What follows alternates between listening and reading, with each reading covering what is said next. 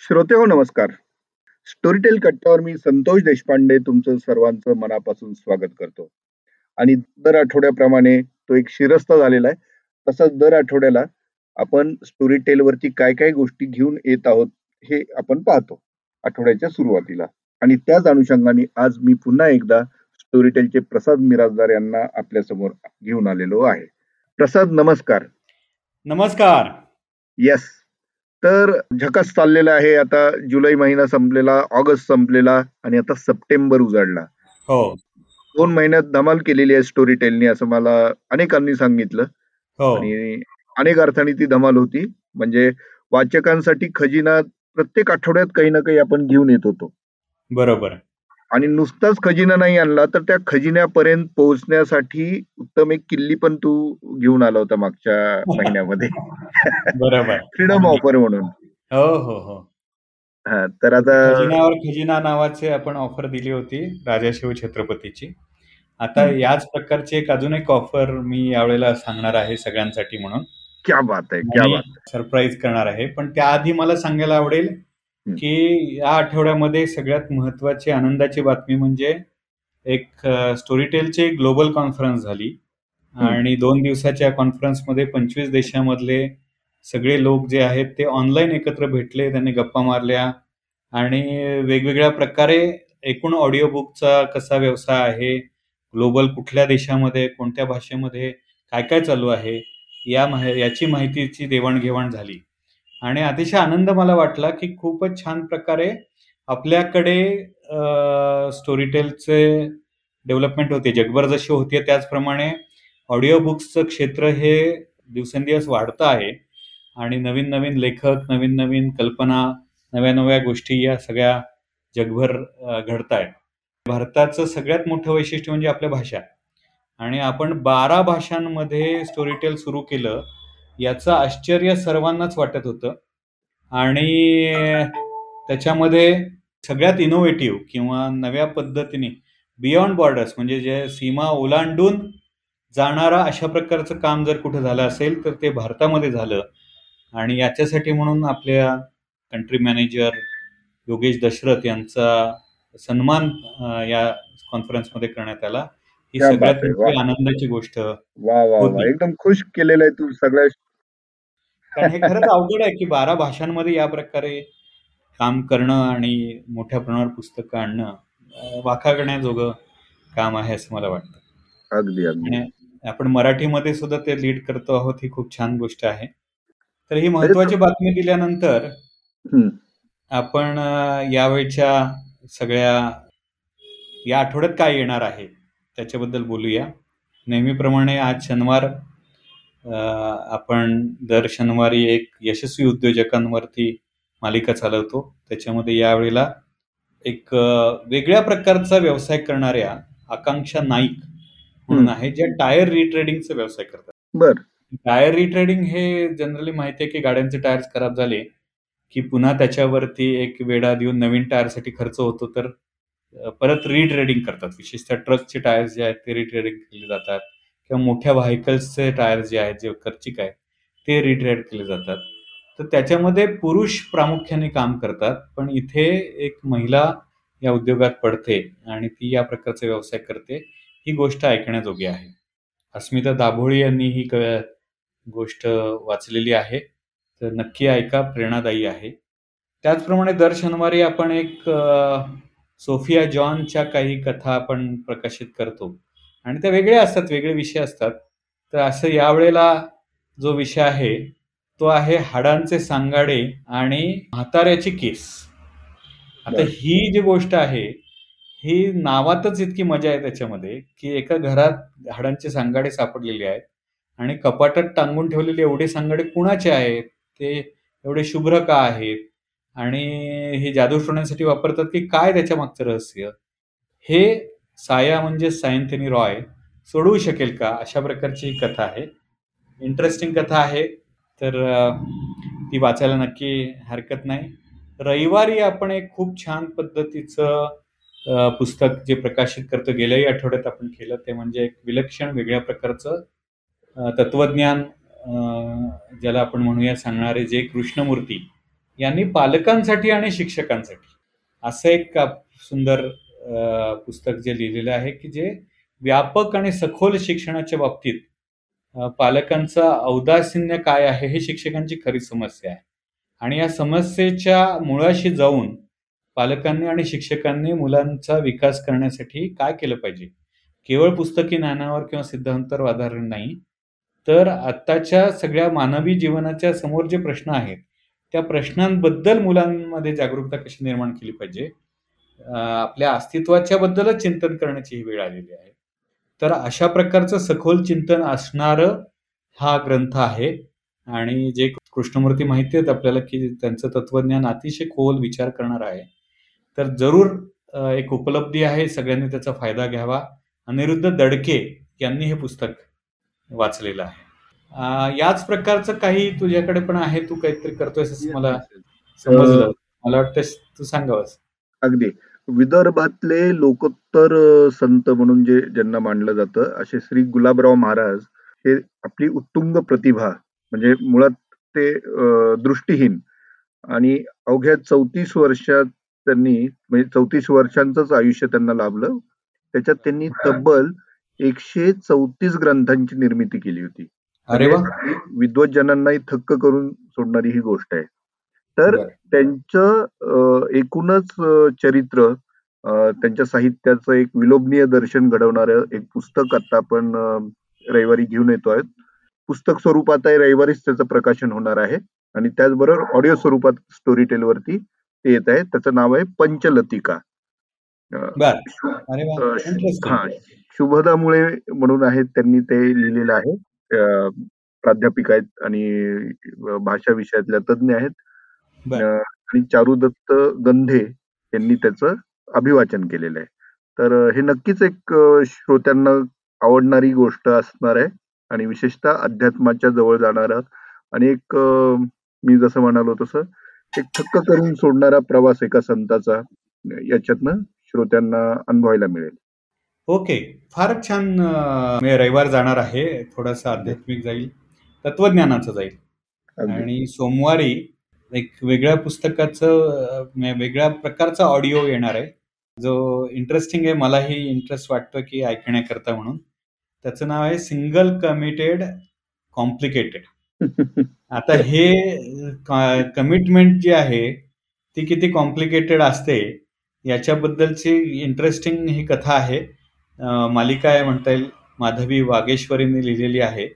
आणि पूजा ठोंबरे आणि साईनाथ गनुवाल यांनी ती वाचलेली आहे. तर त्याची सुरुवात जी आहे पहिल्या एपिसोडमधली ती म्हणजे माझ्याशी लग्न करशील का नाहीतर मी जीव देईन या मध्यरात्री सुरेखाच्या आलेल्या फोनमुळे गडबडून गेलेला आणि कोणताच निर्णय सायलेला न विचारता घेणारा सचिन अशा वेळी काय करेल? सचिनवर जीवापाड करणारे प्रेम करणारी सायली सुरेखा आणि सचिनचं लग्न लावायला मदत करू शकेल का?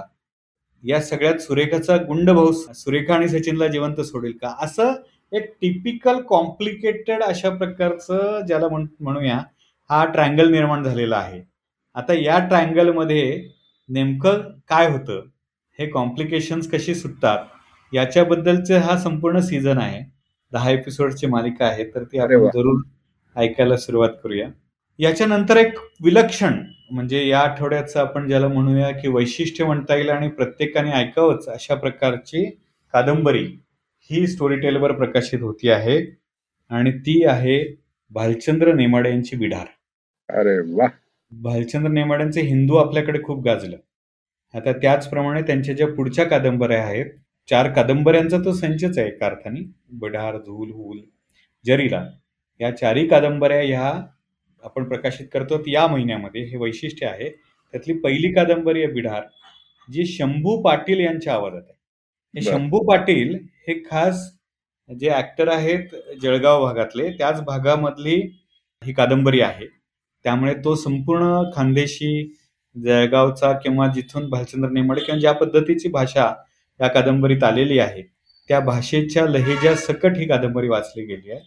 शंभू पाटील हे नेमाड्यांचे अगदी जवळचे म्हणून पण ओळखले जातात. अभिनेते आहेत. तर इंटरेस्टिंग होणार आहे. चांगदेव पाटील हे जे कॅरेक्टर आहे त्याच्या या चार कादंबऱ्या आहेत. आणि तो आजाराने पछाडलेला आहे मृत्यूच्या भयाने तसेच असा हा सरंजामशाहीपासून दूर जाण्याचा प्रयत्न करतो आहे. आणि तो गावापासून मुंबईत येतो आणि मुंबईत त्याला अनेक संकटांना तोंड द्यावं लागतं. या संकटांची तोंड देताना तो शिक्षणाचा मार्ग निवडतो यशस्वी होतो. पण या सगळ्या याच्यामध्ये शिक्षण नोकरीसाठी शहराच्या वाटा धुंडाळणाऱ्या बॅचलर लोकांची नेमकी काय जडणघड होते मोडतोड होते या सगळ्याबद्दल अशी कादंबरी अभिव्यक्त होते आणि ती मस्ट रीड कॅटेगरीमध्ये आहे. मराठीमधल्या ज्या काही कादंबऱ्या वाचाव्यात किंवा ऐकाव्यात अशामध्ये ही बिढार आहे. तर जरूर ऐका भालचंद्र नेमाडे यांची बिडार यानंतर आपण दर आठवड्यामध्ये आपण एक वेगळा मालिका करतो जी आहे देव दानव आणि मानव ज्याच्यामध्ये शुक्राचार्य आणि इंद्रकन्याची गोष्ट यावेळेला आहे. ही संजय सोनवणेंनी लिहिलेली मालिका आहे उदय सबनीसांनी वाचली आहे. आणि शुक्राचार्य आणि इंद्रकन्या जयंती हे देवांचा पराभव करण्यासाठी शुक्राचार्य तप करत असताना इंद्र चिंतित होतो. आणि पित्याची चिंता पाहून शुक्राचार्याचा तपोभंग करण्याकरता इंद्रकन्या जयंती काय नेमकं करते अशी ती गोष्ट आहे.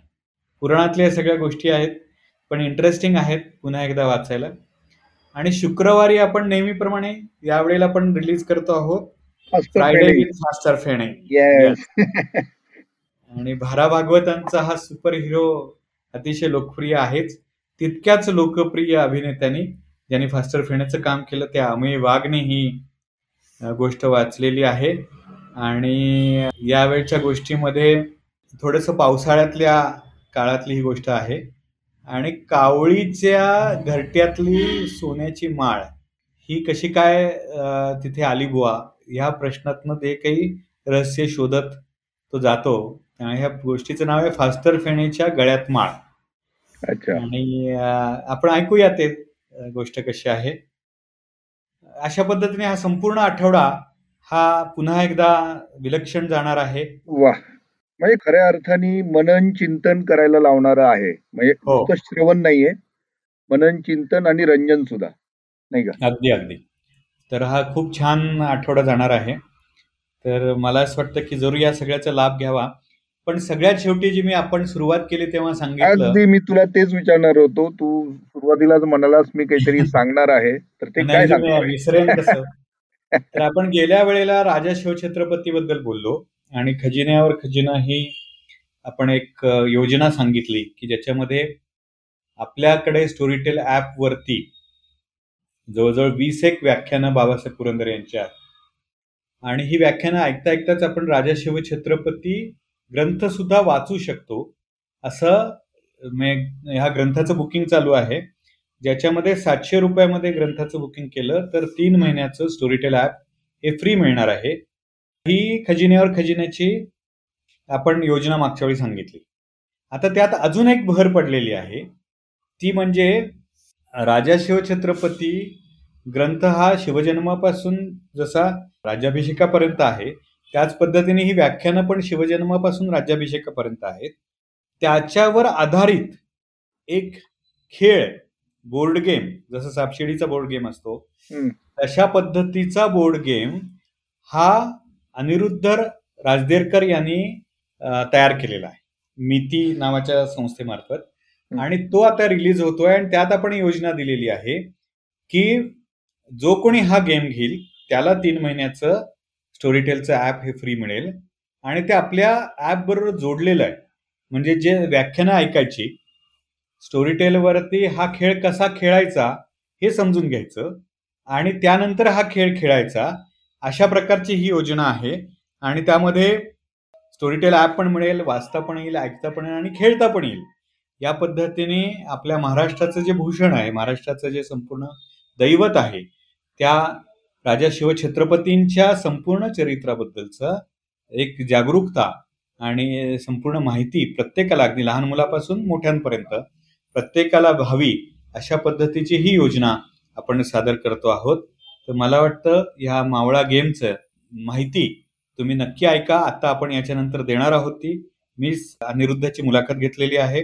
त्यामुळे ती जरूर ऐका आणि जरूर हा गेम खरेदी करा. त्याच्याशिवाय राजा शिवछत्रपती खरेदी करा आणि बाबासाहेबांची व्याख्यानं पण स्टोरीटेल ॲपवर ऐका. मला वाटतं एवढं सांगून आपण खरंच ही मुलाखत ऐकूया. येस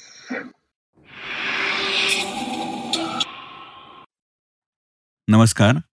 मी प्रसाद मिराजदार आज आपण मावळा द बोर्ड गेम या एका आगळ्या वेगळ्या खेळाची माहिती घेणार आहोत.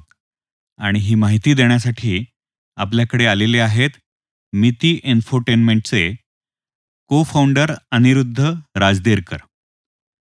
मावळा द बोर्ड गेम ही एक अतिशय वेगळी संकल्पना आहे आणि ज्या संकल्पनेद्वारे मुलांना खेळता खेळता इतिहासाचं ज्ञान होऊ शकतं अशा प्रकारचा हा खेळ आहे आणि तोही इतिहास समजला जाणार आहे. तो म्हणजे आपल्या सगळ्यांचे प्रेरणादायी व्यक्तिमत्व जे आहे छत्रपती शिवाजी महाराज यांच्या अगदी शिवजन्मापासून ते राज्याभिषेकापर्यंत खेळता खेळता संपूर्ण इतिहास आपल्याला समजतो अशा प्रकारचा हा मावळा द बोर्ड गेम आहे. मी जेव्हा हा गेम पाहिला तेव्हा तर अतिशय प्रेरित झालं म्हटलं की ह्या प्रत्येक मुलाने खेळावा अशा प्रकारचा हा गेम आहे. तर आपण याची माहिती घेऊया. अनिरुद्ध हा कशा प्रकारचा खेळ आहे आणि नेमकं हा खेळ खेळायचा कसा? यात काय वैशिष्ट्ये आहेत? याबद्दल आपण सुरुवातीला जाणून घेऊ आणि मग बाकीची माहिती घेऊया. अगदी चालेल. थँक्यू सो मच बेसिकली हा खेळ असा आहे की एक बोर्ड गेम आहे. आपण नवा व्यापार किंवा तत्सम खेळ लहानपणापासून खेळत येतो. आणि या पर्टिक्युलर खेळाचं वैशिष्ट्य असं आहे की यात कुठलीच कल्पनेतून गोष्टी नाही आहेत यात प्रत्येक गोष्ट ही इतिहासाला धरून आणि वैद्य ज्या घटना घडल्या होत्या त्याचे व्यवस्थित पुरावे असलेल्याच गोष्टी यात आहेत. बेसिकली या खेळात पहिल्यांदा मिळतो एक बोर्ड. ज्या बोर्डवरती स्वराज्य लढ्याचा प्रवास अख्खा दिलेला आहे. शिवजन्मापासून ते शिवराज्याभिषेकापर्यंत या बोर्डवरती एकशे एक घरं आहेत. ही घरं दुसरं तिसरं काही नसून अशा महत्त्वाच्या घटना आहेत ज्या स्वराज्य लढा उभा करताना महाराजांच्या आयुष्यात घडल्या होत्या. सो ज्या सेकंदाला तुम्ही हा खेळ खेळायला ठरवता त्यावेळेस तुम्ही स्वराज्य लढ्यामध्ये शिवाजी महाराजांना साथ दिलेल्या असंख्य सैनिकांमधले एक सैनिक म्हणजे मावळा बनून हा खेळ सुरू करता. म्हणूनच या खेळाचं नाव मावळा असं आहे. आणि एका वेळी दोन ते तीन जण हा खेळ खेळू शकतात. त्याच्यामध्ये एक ट्रे येतो. ज्या ट्रेमध्ये वेगवेगळ्या जागा पूर्वनिर्धारित केलेल्या आहेत आम्ही की ज्याच्यामध्ये टोकन्स आहेत. या खेळाचं चलन म्हणजे होन आहे. आता चलन कशासाठी लागतं?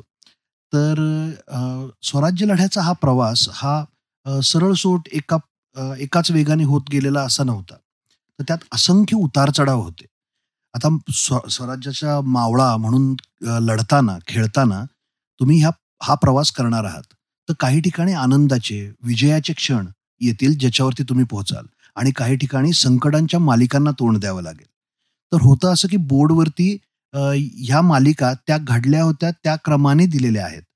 सो फास्याचं दान तुम्हाला वेगवेगळ्या घटनांवर नेतं. आणि जर विजयाची घटना असेल तर तुम्हाला मुजुमदाराकडून किंवा बँकर जो बोर्ड गेममध्ये खूप कॉमन असतो तर बँकरकडून तुम्हाला होन मिळतात.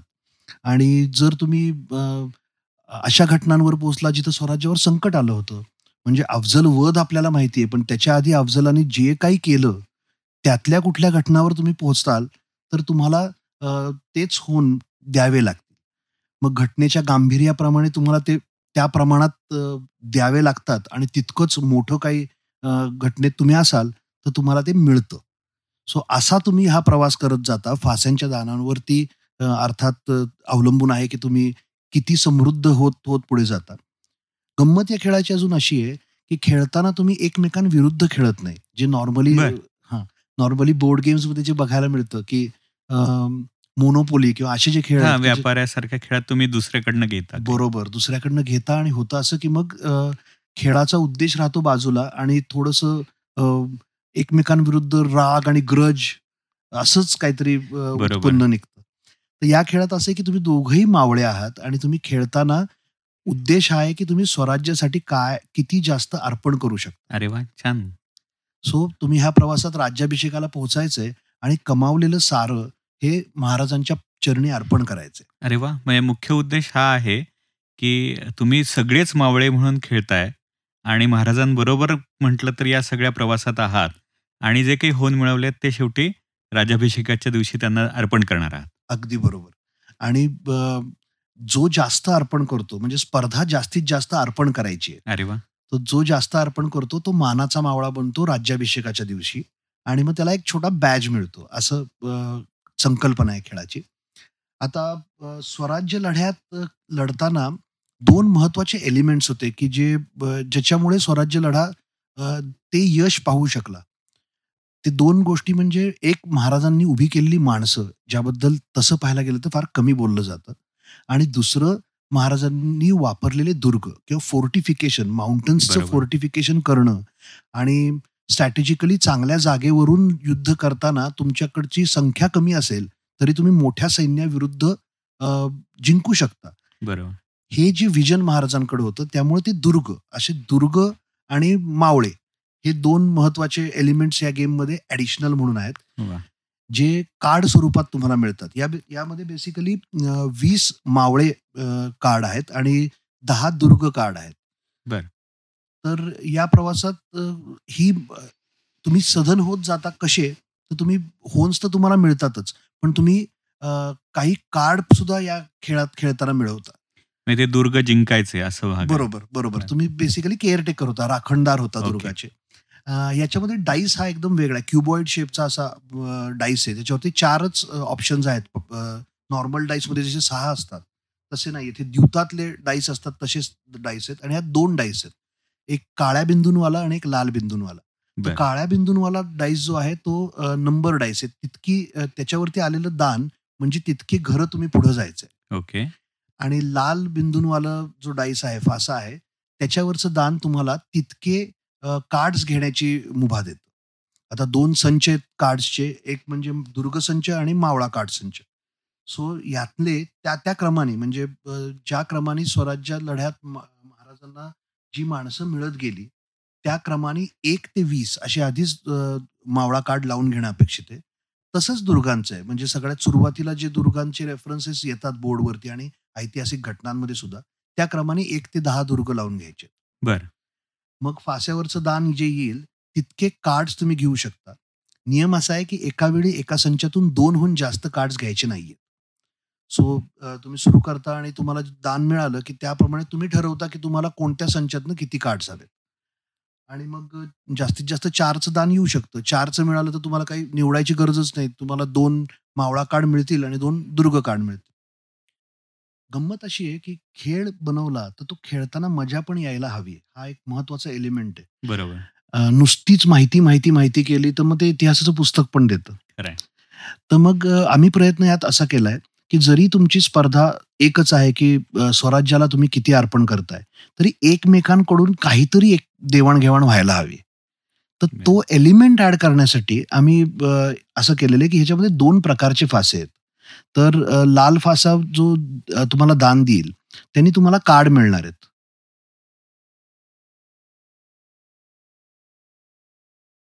तर प्रत्येक कार्डच्या मागे दुर्ग कार्ड असेल तर त्या दुर्गावरती घडलेली घटना जी बोर्डवरती आहे तिचा नंबर दिलेला हो. आहे आणि त्याचप्रमाणे प्रत्येक मावळा कार्डच्या मागे तो पर्टिक्युलर मावळा तो स्वराज्य योद्धा कोणकोणत्या ठिकाणी चमकला होता किंवा कर्तृत्व गाजवलं होतं त्याचा नंबर दिलेला आहे. मग खेळताना थोडक्यात उदाहरण द्यायचं झालं तर शहात्तर मी अंदाजे सांगतोय शहात्तर नंबरच्या घरावरती समजा सिंहगड जिंकलेला असेल तानाजीने. आता ही गोष्ट सगळ्यांना माहिती म्हणून मी ते. उदाहरण घेतो. बरोबर. तर शहात्तर नंबर हा सिंहगडाच्या कार्डवर पण असेल आणि तानाजींच्या पण कार्डवर असेल. ओके. आता असं मानून चालूया की तुमच्याकडे आपण दोघं खेळतोय आणि तुमच्याकडे ही दोन्ही कार्ड आहेत.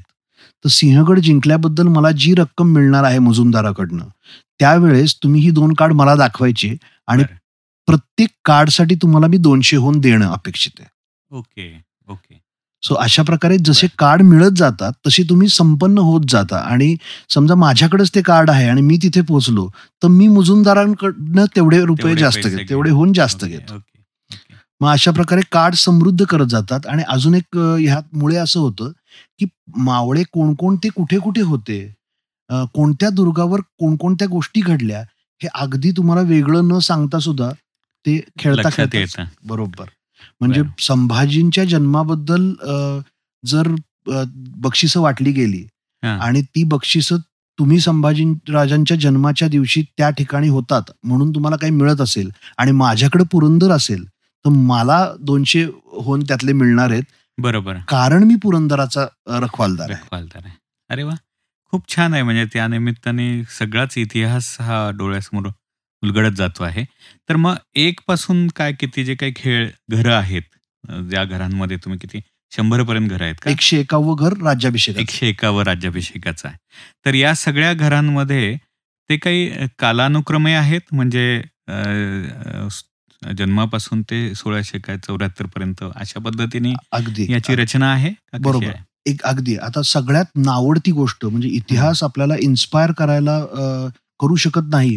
इतिहासाचं पुस्तक हा सगळ्यात मोठी अडचण असते. हो. त्याचं सगळ्यात महत्वाचं कारण की आपण मोस्ट ऑफ द टाइम सनावळ्या पाठ करण्यात घालवतो. खरंय आपल्याला क्रम माहिती असणं अपेक्षित आहे. आपल्याला सनावळ्या पाठ नसल्याने फरक पडत नाही.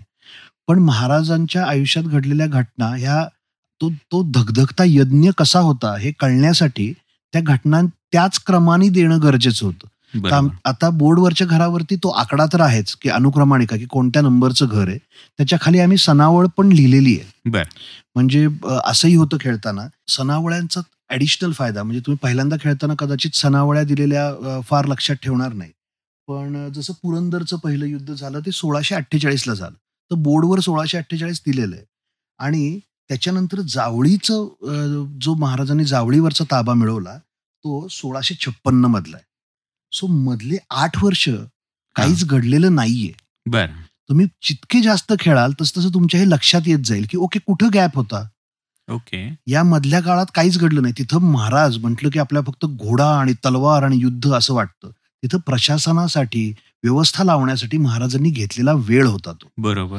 हे आपोआपच लक्षात येत. अरे वा. अजून एक ह्याच्यामध्ये गंमत अशी आहे की फक्त सुपा परगणा विजय असं म्हटलं तर थोडंसं आठवून जातं चौथीच्या पुस्तकात महाराजांबद्दल अभ्यास केलेल्या काही लोकांना किंवा पुस्तकं वाचलेल्या मोठे मोठे खंड वाचलेल्या शिवाजी महाराजांवरच्या प्रेमामुळे अर्थात. त्यांना लक्षात येईल पण सगळ्यांनाच ते माहिती असणं अपेक्षा नाही सो आम्ही याच्याबरोबर एक पाऊल खुणा नावाची पुस्तिका दिली आहे बर. त्यात एकशे एक गोष्टी आहेत. आणि प्रत्येक घरावरती काय घडलं होतं त्याचा हिस्टॉरिक कॉन्टेक्स्ट हा आम्ही त्यात दिलेला आहे. म्हणजे सईबाईंसोबत लग्न मग मालोजी राजे कोण होते? फलटण संस्थानिक Okay. काय होतं? दहाव्याच वर्षी लग्न इतक्या लहानपणी लग्न त्यावेळेस का व्हायची? हे अगदी छोट्या ह्याच्यात मुलांना वाचून कळेल किंवा पालकांनी वाचून दाखवलं तर कळेल. असं आहे. तर तुम्हाला होमवर्क वेगळा करायची गरज नाही. बरोबर. सरळ ओपन करा आणि खेळायला सुरुवात करा. जिथे पोहोचाल पाऊल खुणा वाचा आणि तुम्हाला ती माहिती मिळेल. हा यात जे तुम्ही माहिती पुस्तिका पण दिली आहे पाऊल खुणा पण दिल्या आहेत बरोबर. गड किल्ल्यांची माहिती पण दिली आहे. बरोबर. आणि आता आपण स्टोरी टेलवरती ह्या अ, म- माहिती बरोबरच एकशे एक अ, मावळ्यांची माहिती पण देणार आहोत. अं, एकशे एक घरांच्या गोष्टींसोबत घरांच्या गोष्टींसोबत. आपण अं, मावळ्यांच्या माहितीची पण एक सिरीज करतो आहोत. बरं. बेसिकली ना अ, आपण जर विचार करायला गेलो तर आत्ता जे महाराजांचे मूर्त्या दिसतात किंवा महाराजांचा पात्र साकारणारे वेशभूषा दिसते सिरियल्स मधनं वगैरे हे सगळं आपल्यापर्यंत का पोहोचू शकलं? की महाराजांची टोकदार दाढी होती उंची काय होती? हे जे. सगळं पोहोचलं त्याचं कारण म्हणजे काही प्रवाशांनी त्या काळात रेखाटलेली त्यांची चित्र. बरोबर. बारा तेरा अस्सल चित्र आहेत त्याच्यावर. बेतलेलं आत्तापर्यंतचं महाराजांचं आपल्या डोक्यातलं चित्र आहे. आता असं पहा की महाराजांसाठी अक्षरशः प्राणाहुती दिलेल्या दिलेले जे मावळे होते त्यांची कुठे आहेत चित्र? अर्थात त्यांची चित्र वगैरे तो काळ आत्ताचा जसा सेल्फीचा आहे. तसा नव्हता तर त्यामुळे पहिल्यांदाच हा उपक्रम करताना आम्ही असं केलंय की आम्ही महाराजांसाठी लढलेल्या स्वराज्य योद्ध्यांना आमच्या परीने चेहरे द्यायचा प्रयत्न केला. ओके. येसाजी कंक असं म्हटल्यानंतर त्यांचा एज ग्रुप काय असेल? कसे असतील? तो माणूस चाललाय खूप. महाराजांसाठी लाखो मैल चाललेला माणूस आहे. वीस वर्ष पायदळाचे प्रमुख होते. तर असा माणूस कसा असेल? तर मग तो काटक असायला हवा. मग कंक फॅमिली हे कुणाची पूजा करतात? तर मग त्या- त्यांनी त्या- त्याचं ब्रेसलेट असलं पाहिजे. जेणेकरून ते मुलांना जर भावायला हवं असेल तर त्यांना डोळ्यांनी दिसणं पण गरजेचं तर स्टोरी टेलवर आपण जे करतोय तर येसाजी कंकांची पूर्ण माहिती आपण सांगतोय की ते. कुठून आले होते ते काय करायचे. अगदी जितकं क्रिस्प म्हणता येईल असं आपण ते देतो. त्याच्या व्यतिरिक्त ह्याच्यामध्ये स्वराज्याची भूषणे नावाचं एक पुस्तक देतो आपण ज्याच्यामध्ये ह्यांची चित्र पण दिसतात. आणि ही पहिल्यांदाच कोणीतरी स्वराज्यासाठी लढलेल्या मावळ्यांना चेहरे द्यायचा प्रयत्न केलाय. बरोबर. म्हणजे आपल्याला सुपर हिरोच्या जमान्यामध्ये कोणता सुपर हिरो कुठल्या ग्रहावरनं उडतो आणि त्याच्याकडे कुठल्या पॉवर असतात हे अगदी सहा वर्षाच्या मुलाला पाठ असतं. आपल्याकडं दुर्दैवाने आपले मावळे आपल्या मातीत लढलेली लोक म्हणजे आता तुम्ही असं पहा की आपल्या ऐकणाऱ्यांमधल्या नव्वद टक्के लोकांना मला अगदी शाश्वती आहे की हे माहीत नसेल की सातशे जणांना घेऊन दहा हजारापेक्षा जास्तच्या सैन्याला हरवणारा रामजी पांगेरा हा वेळू गावचा होता. कात्रच्या जवळ एक गाव आहे छोटं. आणि त्याचा उल्लेख महाराजांनी माझ्या पंचाग्नींपैकी एक असा केलेला आहे. तर किती जणांना रामजी पांगेरा माहिती आहे पण आता रामजी पांगेराचा चेहरा त्याला आम्ही दिलेलं अॅनिमेशन हे जर तुम्ही बघितलं त्याच्याबद्दलच्या गोष्टी ऐकल्या तर आमचा प्रयत्न असा आहे की त्याच्यातनं आपल्या मातीत घडून गेलेले खरेखुरे सुपर हिरोज हे आपल्या पिढीचे सुपर हिरोज होते. अरे वा. नाही ह्या सगळ्या बोर्डचं वर्णन ऐकल्यानंतर निश्चितपणे पहिल्यांदा केव्हा एकदा खेळतो अशा पद्धतीची भावना निर्माण होते. आणि मला खात्री आहे की याच्यामधनं संपूर्ण इतिहास पण सहजपणे उलगडत जात असेल. तर खरोखर हा जो बोर्ड गेम आहे तो खेळण्याकरता मुलांना वेळ किती लागतो आणि ह्याचा शिक्षणासाठी उपयोग कसा करून घेतला जाऊ शकतो? याच्याबद्दल काय सांगाल? बरोबर. आता हा अतिशय ट्रिकी असा प्रश्न आहे पाहायला गेलं तर. कारण की कॉन्टेक्स्ट जर माहिती असेल म्हणजे गोष्टी जर तुम्हाला बाय डेप्थ माहिती असतील तर मी अगदी आठ तास वगैरे सुद्धा हा खेळ खेळलेलो आहे. बरं. की मग तुम्ही रात्रच काढायची आणि बसायचं आणि सगळा इतिहासाची उजळणी होऊन जाते की आदिलशहानी शहाजीराजांना अटक का केली होती? ते सुटले का? त्यांना सोडवलं कसं? ह्याचा सगळ्याचा जर कॉन्टेक्स्ट तुम्हाला पाहिजे असेल तर मग ते गोष्टी ऐकता ऐकता तुम्ही अगदी आठ आठ तास खेळू शकता. मुलांबरोबर तीस ते चाळीस मिनिटांचा ह्याचा गेम प्लेचा आम्ही जो अभ्यास केलाय शंभर एक ट्रायल झाल्यानंतर असं आलं की चाळीस पंचेचाळीस मिनिटं लागतात एक खेळ खेळायला. ओके. आणि इतिहासाचा अभ्यास म्हटला तर आमचा तर असा दावा आहे की कुठलंही इतिहासाचं पुस्तक हे अभ्यास करून शिकल्यापेक्षा हा बोर्ड गेम पाच सहा वेळा खेळल्यावरती जास्त माहिती मिळेल. बरोबर.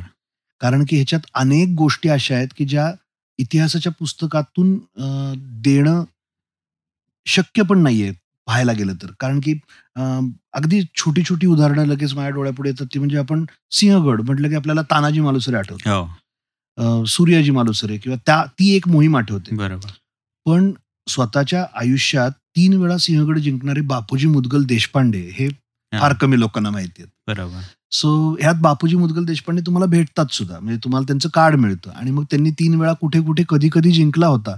अगदी समजतं. अगदी अगदी. हे अगदी सुरुवातीच्या अननोन ज्याला म्हणूया हिस्ट्री किंवा आपल्याला माहिती नसलेला जो इतिहास आहे तोही आपल्याला अतिशय तपशिलामध्ये कळतो अगदी हे खेळल्यामुळे. आणि मुलांबरोबर खेळतानाचे अनुभव असे येतात ह्या बोर्डवरती असं आहे की ऑरेंज कलर किंवा भगव्या रंगाने आम्ही दिलेली घरं आहेत ती पॉझिटिव्ह म्हणजे विजयवाली घरं आहेत. आणि जी ग्रे कलरची घरं आहेत ती निगेटिव्ह वाली घरं आहेत. सो तुम्हाला नजर टाकल्यावरच कळतं की उतार चढाव किती होते. बरोबर. पण मुलं दोन तीन दोन तीन वेळा खेळल्यानंतर त्यांना आता कळतं म्हणजे जे ज्या मुलांनी आठ दहा वेळा खेळलेला आहे त्यांना. कळतं की आता इथं अफजल खान येतोय आणि. ह्याच्या पुढची आठ घरं चार घरं तीन घरं हे अडचणीची आहेत. आणि नो मॅटर मला कितीचं दान मिळणार आहे मला पैसे द्यावे लागणार आहेत आणि देतानाचं जे दुःख आहे ना आपण अर्थात ते स्वराज्याच्या संकटाशी मॅच नाही करू शकत पण ते जगता येतं थोड्याशा का अंशी असं म्हणता येईल. म्हणजे मी मुलाबरोबर खेळतो माझ्या तेव्हा तर त्याला आता पाठ झालंय की ओके पुरंदराचा तह म्हणजे तो. तिथे थांबायला लागणार आहे आणि तिथे पैसे जाणार आहेत. हो, जाणंच जे शल्य की जे दुःख होतं ते खूप महत्वाचं आहे आणि ते चटका लावून जातं तर मुलांना रिलेट करणं सोपं होतं की इतिहास घडलं काय असेल? आणि हे कुठलं पुस्तक नाही करू शकत. बरोबर. नाही आणि आपण खेळ म्हटला की डोळ्यासमोर येतं ते फक्त मुलांनी खेळावं असं आहे. पण खरं तर हा पालकांनी किंवा सगळ्यांनीच खेळावा असा बोर्ड गेम आहे. अगदी अगदी. आमच्या. प्री लॉन्च मध्ये तर आता जे जात. आहेत तर तिथे आम्हाला येणारा सगळ्यात जास्त प्रोत्साहन याचं आहे की आई व्हिडिओ काढतीये बाबा वाचून दाखवत आहेत आणि मुलं शांतपणे ऐकतायत आणि गेमचा असा पसारा सगळीकडे झालेला आहे. बसून भारतीय बैठक घालून कुटुंब बसलंय. अगदी रिवॉर्डिंग असं अनुभव आणि मला तर हे सगळे मे महिन्याची सुट्टी लागली. की मामाच्या गावी जाऊन करणार काय तर बोर्ड गेम खेळणे. हा एक आनंदाचा भाग आपल्या सगळ्या मराठी माणसांच्या प्रत्येकाच्या कुटुंबात किंवा प्रत्येकाने. अनुभवलेला आहे. आणि त्याच्यामध्ये आता ही एक भर पडली आहे ती म्हणजे अशा प्रकारच्या शैक्षणिक बोर्ड गेमची तर ही कल्पना सुचली कशी? आणि म्हणजे मूळ जन्म कसा झाला या संकल्पनेचा? कारण हे अफलातून संकल्पना आहे. बरोबर. हा आता त्याबद्दल सांगायचं झालं तर अगदी दोन शब्दात सांगायचं झालं तर it is a lockdown product बरं. माझा व्यवसाय हा मुलांसाठी गेम बनवणं असा नाहीये. हं. माझी जबाबदारी म्हणून मी एक- मुलाचा वडील आहे त्यामुळं लॉकडाऊन मध्ये असं झालं की प्रचंड वेळ मिळाला. आणि गोष्टी हे तर फंडामेंटल आहे. तुम्हाला स्क्रीन टाइम मुलांचा कमी करायचा आहे तर गोष्टी सांगायला लागतात. आणि गोष्टी सांगण्यासाठी तुम्हाला त्या गोष्टी माहिती असायला लागतात. बरोबर. मी सांगायला सुरुवात केली आणि लक्षात आलं की त्याला आवडतंय. की त्याला कुठल्या तरी पाश्चात्य संकल्पनेतले सुपर हिरोपेक्षा त्याला तानाजीची स्टोरी आवडतीये. मग म्हटलं अजून अभ्यास करावा. मी ब- मी शिवराजा छत्रपती वगैरे अर्थातच वाचलेल्या गोष्टी होत्या पण ते गोष्टी सांगण्यासाठी तेवढी माहिती पुरेशी नव्हती. मग मी मी सगळा लॉकडाऊन मध्ये मिळालेला वेळ ज्याच्यामध्ये काहीच काम सक्तीने दिलेली विश्रांती होती ती तर मग तो वेळ सगळा अभ्यास करण्यात लावला. आणि मग ह्या गोष्टी परत मला नव्याने भेटायला लागल्या. मग त्या दृष्टीने विचार केला तर वाटलं की खूप मोठा व्हॅक्यूम आहे की आपला इतिहास आपल्यालाच सांगायला हवा तसा सांगितला जात नाही चौकशी केल्यावर कळलं की चौथीच्या वेळ माझ्या वेळेस चौथीला मला एक पुस्तक तरी होतं. आता तो एका पॅराग्राफवर येऊन थांबलाय. आणि महाराज कळायचे असतील तर एक पॅराग्राफ लोकांनी आयुष्य वेचलेली आहेत. खरं आहे मग वाटलं की हा व्हॅक्यूम भरून काढला पाहिजे. आणि मग त्यातून मग त्याच्याच फळ्यावरती मी एक बोर्ड एक लाईन बनवली आणि मग ते शेप घेत गेलं. आता गंमत अशी आहे की पहिल्यांदा बघितलं की हे दिसतंय चांगलं तर होतंय. मग ताबडतोब ही संकल्पना माझा मित्र शंतनू कुलकर्णी ज्या ज्याची बेसिकली स्वतःची ॲनिमेशन कंपनी आहे. व्हर्च्युअल स्टुडिओज प्रायव्हेट लिमिटेड म्हणून. तर त्याला भेटलो. त्यालाही अर्थात लॉकडाऊन सगळ्यांना सेमच ट्रीट हो. करत होता. तर तो पण घरी होता मग त्याला भेटलो लॉकडाऊनचे नियम तोडून. आणि बोललो त्याला बसलो आम्ही दुपारी एकदा आणि हे सगळं सांगितलं की असं असं होतं. तर त्यांनी सुद्धा ताबडतोब त्याचे सगळे रिसोर्स वर्क फ्रॉम होम वगैरे लावून मग ह्याला चांगलं मूर्त स्वरूप कसं येईल? ते मुलांना खेळण्याच्या हिशोबाने कसं करता येईल? असं सगळं त्याला पुढे आकार देत गेलं. मग आमचे अजून व्यंकटेश मांडके म्हणून आमचे पार्टनर आहेत त्यांनी ह्याचं कमर्शियली वायबल प्रोडक्टचं कन्व्हर्जन कसं होईल? की अर्थात हे विकणं गरजेचं आहे. हो. बनवणं गरजेचं आहे. आणि ते कमर्शियली वायबल कसं होईल? तर त्यासाठी त्यांनी ते मागे उभे राहिले. असं ते सगळं दैवी म्हणता येईल की वर्षभरापूर्वी मला विचारलं असतं की बाबा तू वर्षभराने बोर्ड गेम बनवणार आहेस तर मी विश्वास नसता ठेवला. बरोबर आहे. म्हणजे ही खऱ्या अर्थाने एका वेगळ्या प्रकारची उपलब्धी आहे लॉकडाऊन मधली. अगदी की. एक अतिशय उत्तम असा बोर्ड गेम तयार झाला. पण आता हा शाळांमधनं किंवा सर्वसामान्य मुलांपर्यंत पोहोचवण्याच्या दृष्टिकोनातनं तुम्ही काय प्रयत्न करत आहात आणि तो कसा उपयुक्त आहे? म्हणजे इतिहास शिकण्यासाठी कसा उपयुक्त आहे? अगदी. मुळात तेच जे सगळ्यात महत्वाचं घडतं म्हणजे कुणालाही विचारलं तर पटकन उत्तर येतं की बाबा तुझा सगळ्यात नावडता विषय कुठला? तर पटकन इतिहास म्हटलं जातं. जे आणि ते म्हणतात कारण की आपल्याकडे ऐतिहासिक कंटेंट नाहीये असं नाही. म्हणजे सिंगापूर सारखा देश त्यांचा इतिहास अगदी छोटा की कोणीतरी आलं आणि हे झालं. आपल्याला प्रचंड दैदिप्यमान असा इतिहास आहे. अनेक देशांमध्ये आत्ता महाराजांबद्दलचं ते कसे लढले आणि त्यांची ती वॉरफेअर स्टाईल काय होती ह्याच्याबद्दलचा अभ्यास होतो. मग लोक जिथं अभ्यास करतायत आपल्या राजांचा आणि तो इतिहास आपल्याला कंटाळवाणा का वाटतो? कारण की ज्या पद्धतीने तो सांगितला जातो यामध्ये खेळ एखाद्या गोष्टीचं गेमिफिकेशन केल्यानंतर त्याचा एक एन्जॉयमेंटचा एलिमेंट ऍड होतो. आणि कुठलीही मुलं म्हणजे शिक्षक कसा शिकवतो ह्याच्यावरती खूप मॅटर करतं की तो विषय किती आवडतोय. पुस्तक सुद्धा नाही आणि शिक्षक सुद्धा असा कुठला तरी की जिथे तुम्ही गेमचं मॅन्युअल वाचायचंय आणि तुम्ही खेळायचंय आणि. खेळता खेळता हे पोहोचणार आहे. हे प्रचंड प्रभावी आहे. आतापर्यंत झालेल्या टेस्ट रन्समध्ये तरी मुलांना आता आपल्याला हवा तो मावळा कधी मिळतो वगैरे वगैरे ह्या गोष्टी खूप पटपट पटपट आणि तुमच्या लक्षात पण येत नाही की तुम्हाला हे शिकून गेलेलं आहे. आणि that's the. Best way I think मुलांपर्यंत पोहोचायचं असेल तर. हो म्हणूनच ज्या वेळेला या गेमची माहिती मला कळली आणि आपण ती सगळी समजून घेतलं हा तुम्ही त्यावेळेला गेम हा तयार करत होता अजून. त्यावेळेला स्टोरी टेल बरोबरचं असोसिएशन करावं असं वाटलं याचं कारण म्हणजे आता आपण या गेम बरोबर स्टोरी टेलचे तीन महिन्याचं गिफ्ट कार्ड देतो आहोत. बरोबर. आणि याचं कारण असं की स्टोरी टेलवर पण ऑडिओ बुक स्वरूपामध्ये अनेक छत्रपती शिवरायांच्या बाबतीमधले अनेक गोष्टी आहेत. अगदी अगदी. आणि हो. मुख्यतः म्हणजे शिवशाहीर बाबासाहेब पुरंदरे यांनी सांगितलेली म्हणजे एकोणीसशे ऐंशी साली रेकॉर्ड केलेली त्यांच्या तरुण आवाजामध्ये. बरोबर. त्यावेळचे शिवचरित्र कथन पूर्ण आहे आणि ते शिवजन्मापासून ते राज्याभिषेकापर्यंत आहे.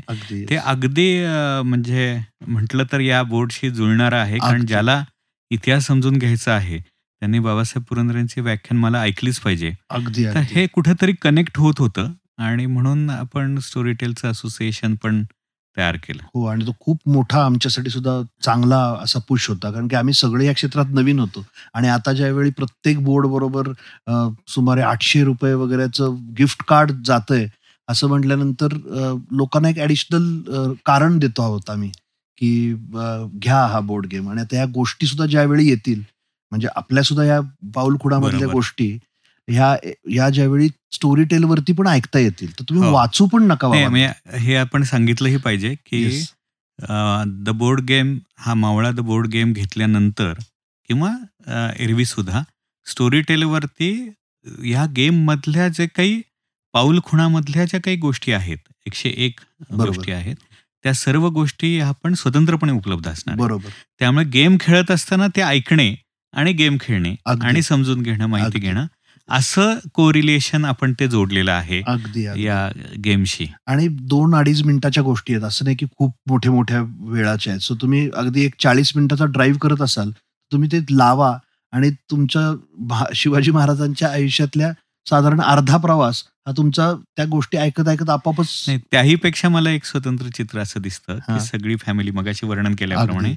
सगळी फॅमिली बसली आहे तो बोर्ड गेम घेऊन आणि प्रत्येकाने कानाला हेडफोन लावलेला आहे. आणि ते स्टोरी टेलवरती ह्या पाऊल खुणा पण ऐकतायत इतिहासाबद्दल बोलतायत पण. आणि ते खेळतायत पण. असे जर एक छान चित्र जर उभं राहिलं अगदी. फारच धमाल येईल आणि होतं ना असं की आपण पुस्तकं खूप सहज अवेलेबल आहेत प्रॉब्लेम असं आहे की प्रत्येकाला ते स्टोरी टेलिंगचं आर्ट येतच असं नाही म्हणजे वडिलांनी पन्नास पुस्तकं वाचलीत पण ते मुलाला तशा सांगू शकतात का ते प्रत्येकाला असतंच असं. आणि तेवढे तपशीलही माहिती नाही. माहिती नसतात. तर नाही अगदी वाचून जरी दाखवायचं लक्षात नसतात हो, हो, हो, तपशील. लक्षात तर मग हे जर आयतच मिळत असेल ऐकायला ते. पण त्या आवाजात उतार चढावांसकट तर मग अर्थात त्याचा इम्पॅक्ट खूप चांगला असेल थोडस आपण व्यक्तिगत बोलूया की ही संकल्पना ज्यांनी काढली ते अनिरुद्ध राजदेकर नेमकं काय आहे मी अतिशय सर्व म्हणजे या पर्टिक्युलर कॉन्टेस्टमध्ये विचारायचं झालं तर मी एक बाप आहे आणि मी मुलगा आहे माझा आणि त्यामुळे त्याला सांगायच्या गरजेतून निघ लागलेला हा शोध आहे.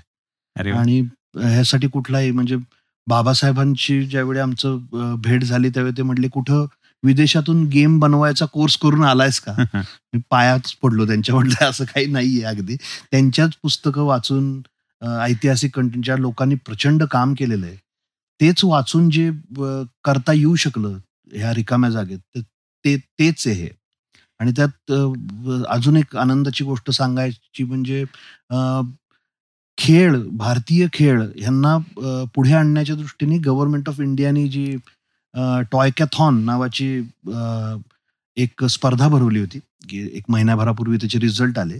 एकोणीस एक हजार संकल्पनांमधनं मावळा द बोर्ड गेम हा त्यात जिंकलेला आहे. अरे वा खूपच. छान अभिनंदन. हो त्याचं फिजिकल टॉयकॅथॉन होऊ घातलंय आता त्यावेळेस अजून लोकांपर्यंत ते पोहोचेल. पण त्याच्या सगळ्या स्क्रीन टेस्ट आणि ते सगळ्या जे प्रोसेस होती ती सगळी पूर्ण करून ही संकल्पना जिंकलेली आहे. वा. येस नाही निश्चितपणे ही एक अतिशय वेगळी विलक्षण संकल्पना आहे. आणि पण आता एकूणच जगामध्ये गेमिंग इंडस्ट्री ही खूप मोठ्या प्रमाणावर वाढते बरोबर. आणि तसं पाहिलं तर युरोप अमेरिकेमध्ये तर खूप मोठ्या प्रमाणावर ऑनलाईन सगळे गेम्स खेळले जातात. आपल्याकडेही सुरुवात झालेली आहे. हो हो. तर अशा प्रकारचा खेळ हा ऑनलाईन घेऊन जावा असं काही कल्पना आहे किंवा प्लॅन आहे का? अगदी अगदी. आता म्हणजे जो अभ्यास सांगितला जातो की पुढचं टार्गेटेड ऑडियन्स कोण असणार आहे तर त्याला एक खूप छान शब्द कॉइन केलेला आहे. त्याचं नाव आहे किडल्ट्स म्हणजे किड्स आणि ॲडल्ट म्हणजे एक कॉम्बिनेशन फक्त मुलंच नाही तर तरुण सुद्धा किंवा अजून त्याहून मोठे तीसीतले चाळीशीतले तर त्यांच्यासाठीचा content is going to be very very needed आता जे. दिसतंय त्याच्यामध्ये. तर आपला अर्थात या बोर्ड गेमचं मोबाईल व्हर्जन येईल की ज्याच्यामध्ये. तुम्ही ऑनलाईन खेळू शकाल की मग तुम्ही रूम क्रिएट करायची आणि आपापल्या नातेवाईकांबरोबर खेळायचं. मग कार्ड. ओढण्याऐवजी कॅरेक्टर्स ऍक्टिव्हेट करायचे. बर. सो अफजल खानाला संपवायचं असेल तर तुम्हाला बहिर्जी नायकांचं कॅरेक्टर ऍक्टिव्हेट करावंच लागेल. असं अनेक त्याच्यात म्हणजे मोबाईलवरती असल्यावर तर मग त्याला काही लिमिटच नाही. म्हणजे बरोबर. हे जे कॅरेक्टर सुद्धा आहेत हे वीस कॅरेक्टर आम्ही बनवलेत. तर आम्ही ऍक्च्युली चोपन्न साठ एक कॅरेक्टर बनवलेले आहेत पण तेवढे कॅरेक्टर इथं आणता येत नाहीत. ओके तर नंबर ऑफ कार्ड्स वाढतात. तिघ जण जास्तीत जास्त खेळू शकतात. तर मग तीस कार्डच्या हिशोबाने दहा दहा कार्ड ठेवायची आणि अकाउंटेबिलिटी ठेवायची. इट बिकम्स डिफिकल्ट आणि बरोबर. एका घटनेत आठ आठ जण सुद्धा सहभागी होते. तर मग ते कसं कळणार? ते कॅल्क्युलेशन कोण करत? हेच जर ऑटोमॅटिक होऊ शकलं जे मोबाईल गेममध्ये शक्य आहे. बरोबर. त्याचं तर प्रचंड मोठा त्याला ऑडियन्स असेल आणि वी आर थिंकिंग की हे जगभरात जाऊ शकेल असं नाही. नक्कीच जाऊ शकेल. कारण एकतर सगळ्यांनाच उत्सुकता आहे महा- महाराष्ट्राच्या इतिहासाबद्दल हो हो. छत्रपती शिवरायांच्या इतिहासाबद्दल. आणि एकूणच पाहिलं तर हा बोर्ड गेम पाहताना लक्षात येतं की शिवजन्मापासून ते राज्याभिषेकापर्यंत. किंवा एकूणच छत्रपतींचा कालावधी जर पाहिला तर फक्त पन्नास वर्षाच्या आयुष्यामध्ये महाराजांनी जे कार्य केलेलं आहे ज्या प्रकारचे लढाया केलेल्या आहेत ज्या. प्रकारचे त्यांनी डावपेच केले आहेत आणि एक बलाढ्य शत्रूला अ, अगदी. कशा पद्धतीने तोंड दिलेलं आहे तेही मावळ्यांच्या मदतीने. अगदी अगदी. तर हे खरंच म्हणजे प्रेरणादायी तर आहेच आहे चित्तथरारक आहे आणि स्फूर्तीदायक आहे. म्हणजे खेळ केव्हा एकदा खेळू अशा प्रकारची उत्सुकता निर्माण करणार आहे.